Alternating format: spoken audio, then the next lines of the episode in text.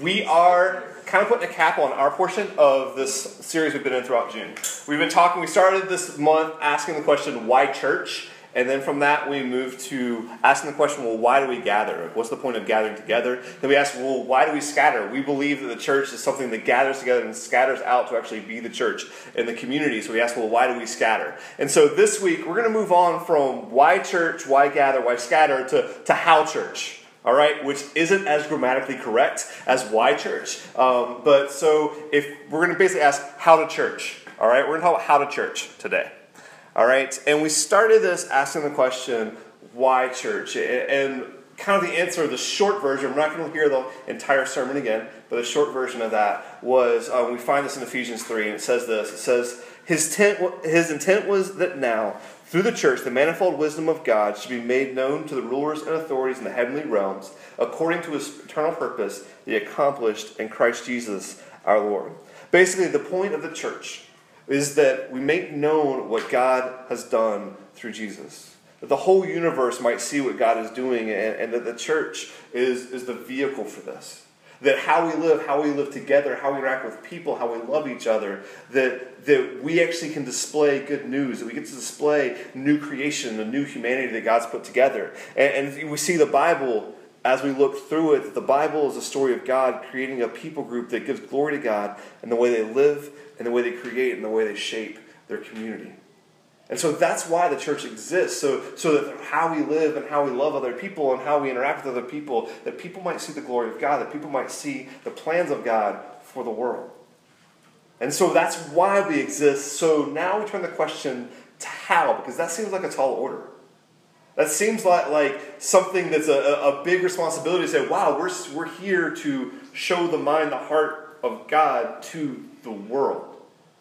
So, how do we do that? And as we look at it, there's, there's an individual component to that. There's a way that we act toward individuals, individual people. There's kind of a, a communal, societal component to that. And, and, then there's a bridge between us and people. We're going to look at those three things today, um, pretty quickly today. Um, the first thing um, we see that how do we church? The first thing we see is this individual component. The first thing we do as a church, and the first thing the first thing we do is how we church is we make disciples.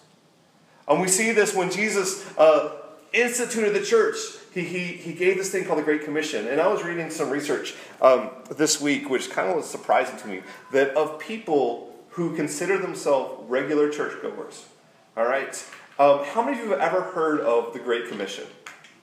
All right? Sweet. There's a lot of hands up in here. How many of you could actually kind of say what it, what it is? All right. A little fewer hands, but uh, still a good number of hands. So, of regular church goers, they found that 17% of self identified churchgoers knew what the Great Commission was. 17? 17. So, less than a fifth of people that are in church knew what the Great Commission was and could actually say what it is.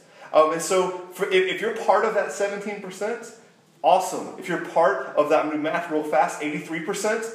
Um, this is the Great Commission right here. As Jesus left his disciples, he gathered them together and he said that this is Matthew 28, verse starting in verse 18. It says, And Jesus came and he said to them that all authority in heaven and on earth has been given to me. Go therefore make disciples of all nations, baptizing them in the name of the Father and the Son and of the Holy Spirit, teaching them to observe all I've commanded you, and behold, I am with you always to the end of the age. We could stop and, and just spend the entire night talking about what this means and unpacking what this Great Commission means. Talking about how, how this is a declaration that the earth and everything in it actually belongs to Jesus. And as we talk about good news of the kingdom of God coming, we're talking about everything coming under the reign of Jesus and working the way, way it should if we actually follow Jesus as our king. We could talk about that. Oh, we, we could talk about how most of us think that the imperative in this verse is go, but it's not. It's make disciples. It's as you're going. And to say that, listen, wherever you are, as you're going, you're making disciples. We talk about um, how within that there's this, there's this command to go make disciples, but there's also a comfort and a hope saying, listen, as you do this, I'm going to be with you always. That you're not going off your own. It's not just Jesus saying, all right, go do this thing and we'll, we'll, we'll hook up in a few hundred years and see how you did. It said, I'm going with you. I want us to see what this means to make disciples because the only command in this entire passage is that we make disciples, and it explains it a little bit more. So, what does it mean to make disciples? Simply, uh, like a disciple is someone who is studying to become like the person who, who they are studying with. All right, so to make disciples is to usher people in to following Jesus. All right, and that involves several things. What, it means first is that, is that we tell the story of Jesus. Listen, last week we talked a little bit how it's important to scatter because if we don't scatter and actually go to people to tell the story of Jesus, then the story of Jesus gets told by just whoever has the loudest voice. And so we actually go and we actually speak the story of Jesus and who Jesus is. We tell the story of Jesus. We tell the story uh, uh of a Savior who, who came to us, became human, so understands what it's like to struggle, understands what it's like to be, to be pushed to the side, understands death, understands heartache, understands all of these things, but brings life. And brings life through his own death and his resurrection. So we tell this story. But as we tell this story, what we have to do as well, we have to show the meaning of what it, what it means to follow Jesus. As we tell the story, we, we should be demonstrating the story as well. And, and let's be honest, because we don't always do a good job of this. We don't always do a great job of, demonstrating what it looks like to follow Jesus because there are times that we follow something else besides Jesus. That we get sidetracked and we we put our own personal preference, we, we find something else that says this is the highest good that I need to follow. And so we don't always follow Jesus well. And that means that if there are times when we aren't following Jesus and we're putting ourselves out there saying, I'm a Christian, I'm a follower of Jesus, this is what it looks like. This means that at its core, one of the first things we have to understand that a key to making disciples, a key to discipling someone, begins with repentance. It begins with us acknowledging that you know we don't follow well all the time. It begins with the humility to say that this is where I have messed up you know, uh, Martin Luther said actually the entire life of a Christian is that of repentance. And what that's not, that what that isn't, that isn't like just a life of self flagellation. It's not saying, oh, I'm horrible all the time. But, but what it is, it is taking how we act, taking how we follow seriously. It's in that moment when we realize we've messed up. Whether it's we've just done something wrong that's against our unconscious, whether we have messed up and sin against someone else, that we don't try to self justify in that moment. That we don't say, well, here's why I actually was right. Or, or here's why it's okay that I, I did this. Or I, I know I didn't treat you well, but. We take that moment and say, no, in this moment, I was wrong. We say in this moment, you know, I didn't even realize I was wrong, but now I see how I've hurt someone or, or I've strained this relationship, and I'm going to repent. Because that's showing the way of Jesus. There's repentance. It takes our these behaviors seriously. We don't try to self-justify. And so we, we repent toward, toward God and say, listen, I'm not following Jesus the way I'm supposed to. We repent toward other people. And we begin to see relationships heal when we take that step of repentance and then to that moment, we actually tell the story of healing, of relationships between people, between people and God. Because we are demonstrating that. And then what happens is, so we repent, we begin with repentance, and then, you know, what we go on and we just, we do the next right thing. And we do some things well, and we do the next thing and mess up. And then, you know what? We start over again. We, we, we repent and say, this is where I've messed up. I have not treated you as someone whom God loves. I've not treated you as a creation of God. I've not viewed myself as someone whom God loves. And, and so I repent of that and I receive forgiveness. And we know that we receive that forgiveness because of the death and resurrection of Jesus. And so when we walk confidently in repentance because we know that forgiveness is assured by the Savior, we can actually love other people. More on that later. So we make disciples. So we, we tell the story of Jesus. We demonstrate the story of Jesus. We begin to show listen, if, I, if I'm a follower of Jesus, then this is what this life looks like. That I take how I interact with people seriously. I take how I interact with God seriously. I take inter- how, I, how I'm telling the story seriously. And I own up to when I'm not, I don't do it well because, you know what?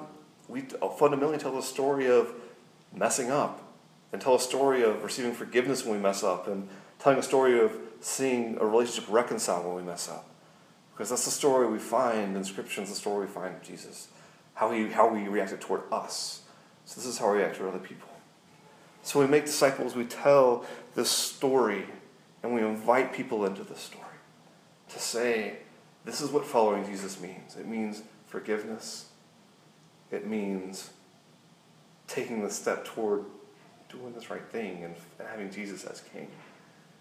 And it's a continual invitation as we look in the Great Commission that this is an invitation that's extended to every single person. And so we make disciples. We show them how it means to follow Jesus. We tell them what it means to follow Jesus. And so that's this individual component of how we church. See, how we church, we, we reach out to individuals and say, listen, there is forgiveness, there is wholeness. Um, let me invite you in. I want to show you how it's something I experienced. And yes, life's still a mess, but this is pulling me through. So there's an individual component. There's also a, a, broader component because we see in Scripture in Colossians, this isn't up there, it says, it says that, that God through Christ was reconciling all things to himself, whether it's heaven or earth, things under the earth, all things. And so when we see this good news, it's not just about an individual that says, all right, you and God can have that relationship restored. That is great news, but that's not all the good news that's in this. Because it's not just that you and God can have your relationship fixed. It's not just that you and other people can have your relationships fixed. It's actually everything that has gone wrong with the world that in Jesus God is setting right. Which is something amazing. And that has broad implications for everything. And so what it means, so yes, we make disciples. There's an individual invitation into that. There's good news for the individual. There's also good news for the world. And so, yes, we make disciples, and we also we pursue justice. And this is why this is not something that, that's an add-on. We talk about pursuing justice. What we're talking about is the restoration of things to the way they should be. And as we pursue justice, what we were doing, we were declaring the world as it should be, declaring the world as it will be, because God is recreating the world through Jesus. And so this isn't a secondary side thing to the gospel. This is part of it. That yes, the individual is central in this, but also creation is central in this. That, that he's working to reconcile everything together. So there's this communal, societal component as well. Um, we see this throughout Scripture, and, and, we could do Micah 6 8 because that was the one that um, we put up on pictures and we tattoo on our arms and things like that. Um, but I, I want to read Isaiah 1 17. For it says this Wash yourselves, make yourselves clean, remove the evil of your deeds from before my eyes. Cease to do evil and learn to do good. Seek justice, correct oppression. Bring justice to the fatherless and plead the widow's cause. This says, listen, there are people within our culture that, that are trampled on, that don't necessarily recognize their rights. And so we speak on their behalf. So we display what the world would look like if we all follow the way of Jesus. Listen, that's what justice is. Justice is demonstrating the kind of world we would live in if we all followed the way of Jesus if we all lived a life where we submitted to God and to each other, if we all lived a life where, where the law of love was the law that, that ruled, this world would begin to be a just world. Because you see that broken people, broken sinful people make broken sinful systems. And, and what we see is we talk about there's an individual component of being church where we reconcile individuals to God and we become reconciled individually. But, but here's the deal um, personal reconciliation isn't a solution for systemic injustice. And while, yes, we need to focus on, on relationships between people, we need to introduce people to, to reconcile relationship with God just doing that doesn't actually heal the systems in which oppress people. And so, if we are going to demonstrate and declare the whole gospel, how everything is good news, how everything is being made right, and as Jesus, yes, we, we, we, focus on the individual, but we also have to understand that just focusing on the individual isn't a solution for systemic injustice. And, and, what, and all of this matters because we aren't just talking about ideas.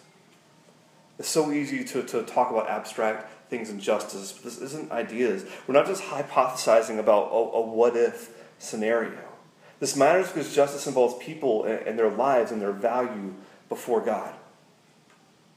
So when justice happens to the least of these, then God celebrates.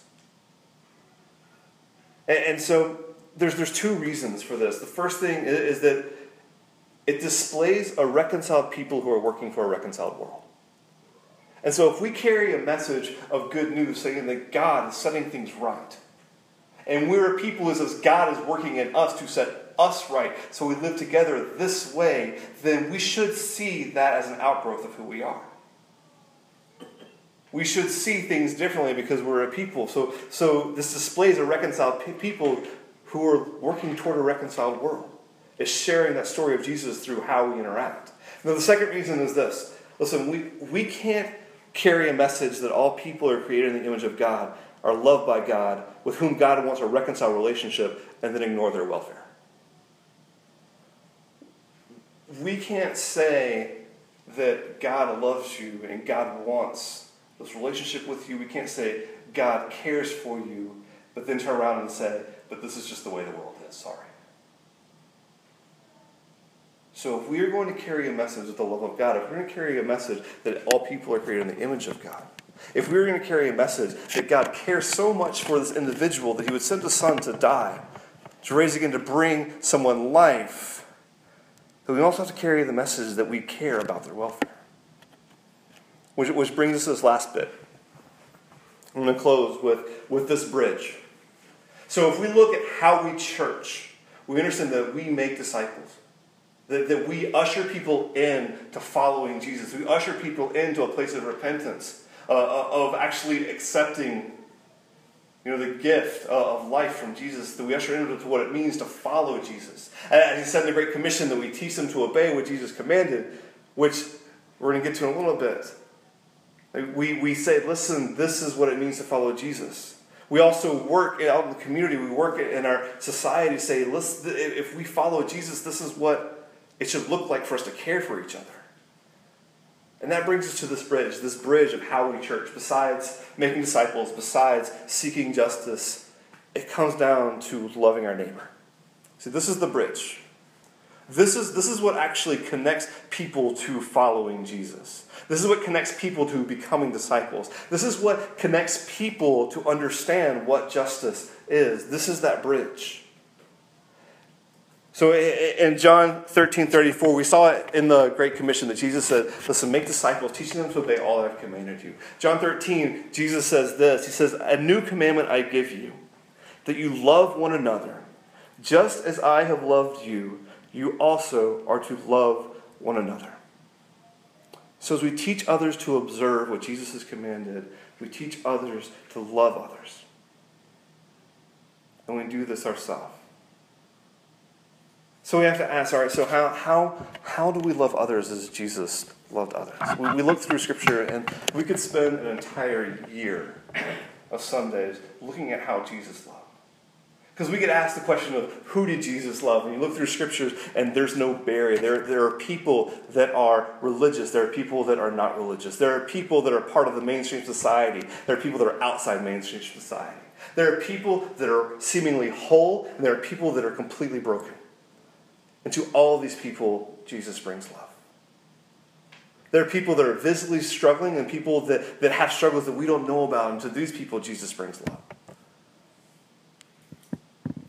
So we love our neighbor. Even very explicitly, someone asked him, asked, What's the greatest commandment? He says, Listen, you love the Lord your God with everything, and you love your neighbor as yourself. To that, this guy asked, Well, who's my neighbor? And Jesus told him the story about someone who he, you wouldn't expect to be the one who's a neighbor.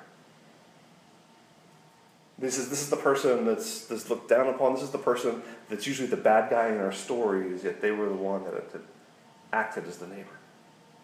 You see, there's no one cut off from being your neighbor. There's no one cut off from this love.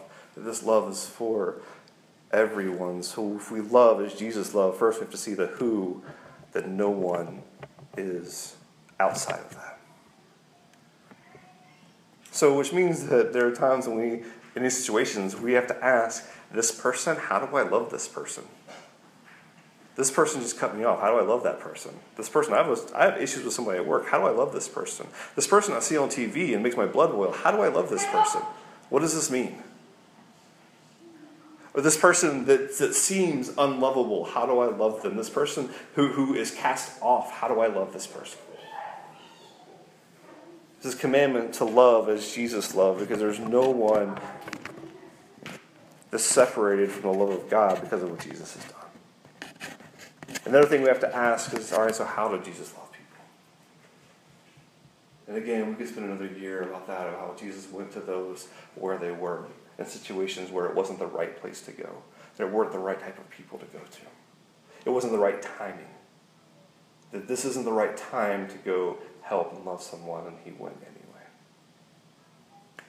There's no, there's no barriers to that. And then we see that what love ultimately did was cost him his life.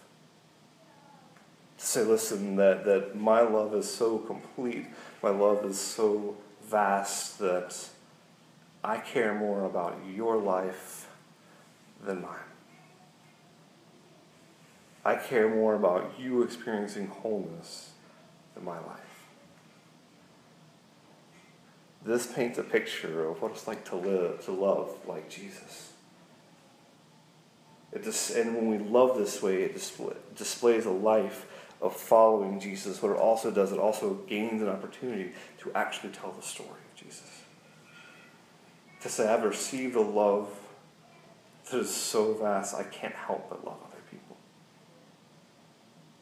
That I've had the eyes of God on me that says, You're a beloved child of God, and I want others to experience that. So we love like Jesus, and then full circle, we teach other people to observe. We've commanded. We say, Listen, we receive forgiveness from God, and so now we're free to love. We know that our future is secure with the God of the universe and this new heaven and new earth, and so we're free to love because we know that's, that's where we're headed. And so we're free to love, to build this bridge, to love our neighbor, to love everyone.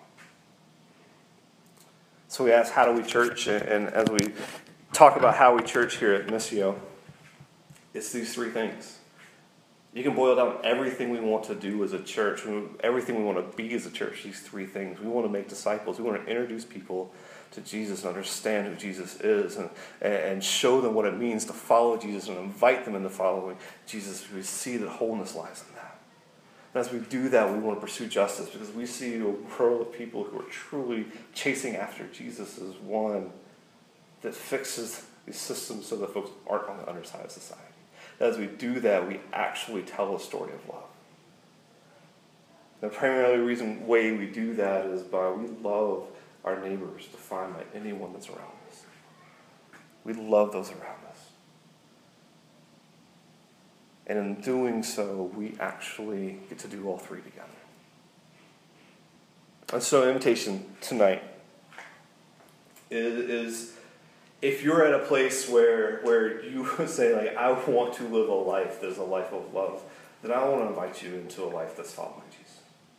It's one that, that, that begins as we said, with repentance and forgiveness that says, I know I've messed up. I know I've made other things more important than God in my life, and that's had so many effects.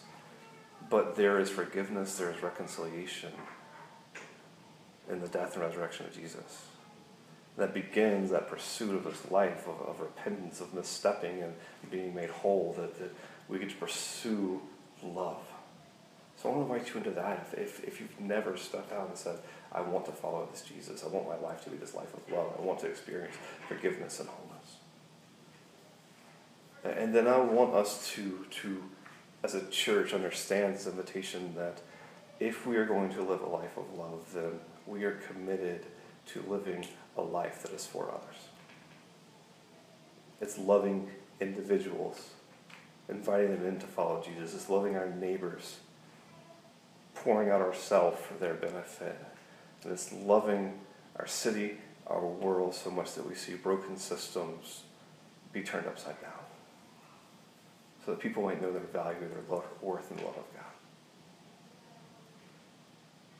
And so we, we kind of flipped our perspective a little bit today. We're going to pray at the end, but first we're going to receive communion. And as we receive communion, I've often mentioned this that one of the pictures of communion is we receive communion because it's a reminder of what Jesus has done for us, that we find our life in his death and his resurrection, that his body, that love compelled him to let his body be broken, to let his blood be shed so that we might live.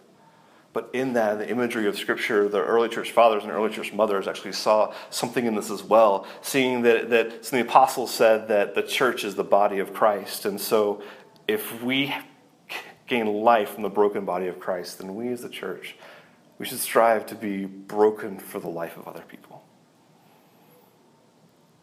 So, as we receive communion tonight, may we remember that our life is found in the death of Christ.